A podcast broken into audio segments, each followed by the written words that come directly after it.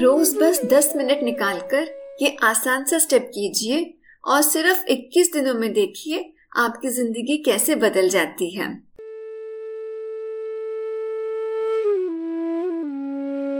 Hello ladies मैं नम्रता Edward क्षितिज, आपका soul searching three पर स्वागत करती हूँ।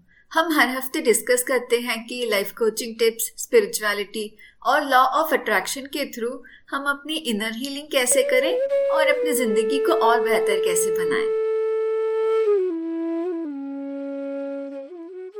हम अक्सर सोशल मीडिया पर इनर वर्क या इनर हीलिंग जैसे टर्म्स सुनते हैं ये इनर वर्क एक्चुअली है क्या अगर बहुत ही सिंपल टर्म्स में डिस्क्राइब करना हो तो हम कह सकते हैं कि इनर वर्क करना यानी अपने आत्मा के अंदर झांकना, खुद को और गहराई से समझना और ऐसे स्टेप्स लेना जो हमारे पर्सनल एंड स्पिरिचुअल ग्रोथ में मदद करें।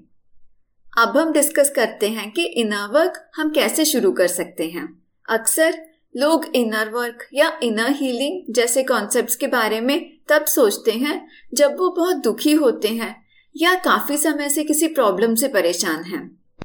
ऐसे समय पर वो बहुत ही वलनरेबल होते हैं और उनकी इमोशनल स्टेट काफ़ी डेलिकेट होती है।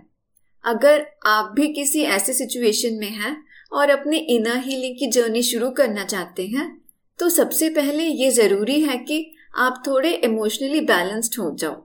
और इसके लिए एक आसान सा तरीका है ग्रैटिट्यूड जर्नलिंग अब ये ग्रैटिट्यूड जर्नलिंग क्या है? ये एक कॉन्शियस हैबिट है जिसमें हम अपनी लाइफ में जो कुछ भी अच्छा चल रहा है, उसके लिए भगवान या यूनिवर्स को थैंक यू बोलते हैं। जब हम ग्रैटिट्यूड को एक डेली हैबिट बना लेते हैं, तब हमारी लाइफ में इनर हीलिंग खुद से एक्टिवेट हो जाती है। तो अब हम ये ग्रैटिट्यूड जर्नलिंग कैसे करें? ये एक बहुत ही आसान सा प्रोसेस है।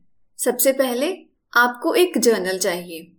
आप कोई सिंपल कॉपी या नोटबुक भी यूज़ कर सकते हैं। अगर आप लैपटॉप या मोबाइल पर अपना ग्रैटिट्यूड जर्नलिंग करना चाहते हैं तो आप कोई ग्रैटिट्यूड ऐप भी यूज़ कर सकते हैं। मैं भी ऐप यूज़ करती हूँ और उसका लिंक मैंने डिस्क्रिप्शन में दिया है।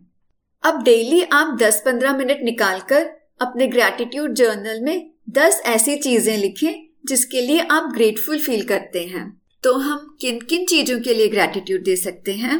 आप बेसिक नेसेसिटीज के लिए ग्रैटिट्यूड दे सकते हो।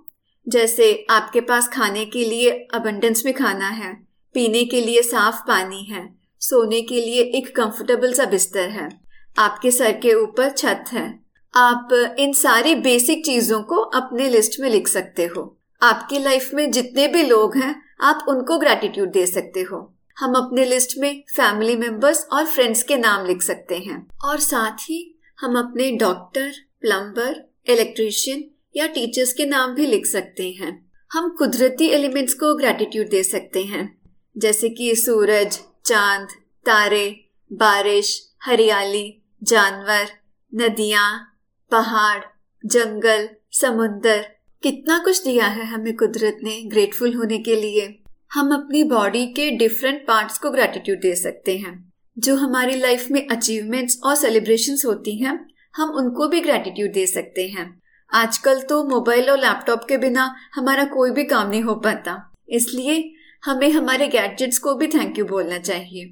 और जब हम गैजेट्स की बात कर ही रहे हैं तो फिर क्यों ना हम अपने फ्रिज कूलर और इंडक्शन को भी ग्रेटिट्यूड दें।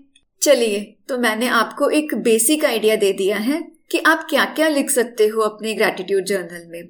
वैसे तो ग्रेटिट्यूड जर्नलिंग के कोई भी रूल्स नहीं होते आप जिस भी चीज़ को ग्रेटिट्यूड देना चाहें, आप दे सकते हैं। अब मैं आपको बताती हूँ कि ग्रेटिट्यूड एंट्री कैसे लिखें। वैसे आप किसी भी भाषा में लिख सकते हो, लेकिन मैं खुद इंग्लिश में लिखती हूँ तो मैं आपको एग्ज़ाम्पल भी इंग्लिश में ही दूँगी।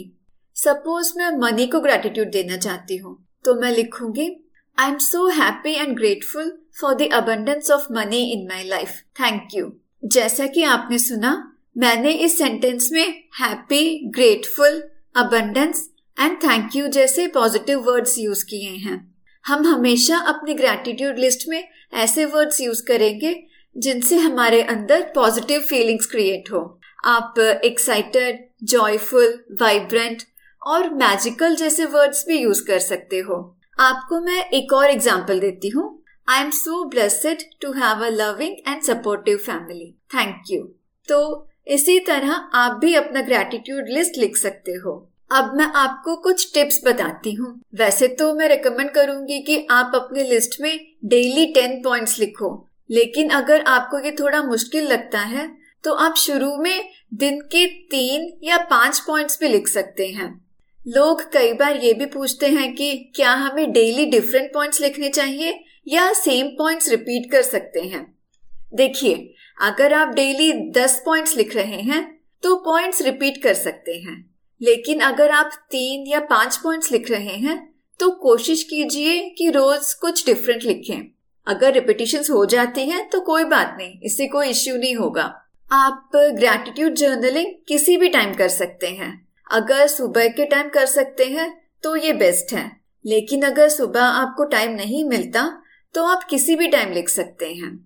मैं आशा करती हूँ कि आप ग्रेटिट्यूड जर्नलिंग को अपने डेली रूटीन का हिस्सा बनाएँगे और अपने इनर हीलिंग का प्रोसेस शुरू करेंगे। आज का एपिसोड सुनने के लिए आपका बहुत बहुत धन्यवाद। अगर आप मुझसे जुड़ना चाहते हैं या पर्सनल कोचिंग लेना चाहते हैं तो मेरा Facebook page and Instagram profile Namrata Edward Kshitij के नाम से है।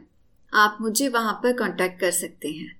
अपना ख्याल रखिए और हम बहुत जल्द अगले एपिसोड में मिलते हैं। बाय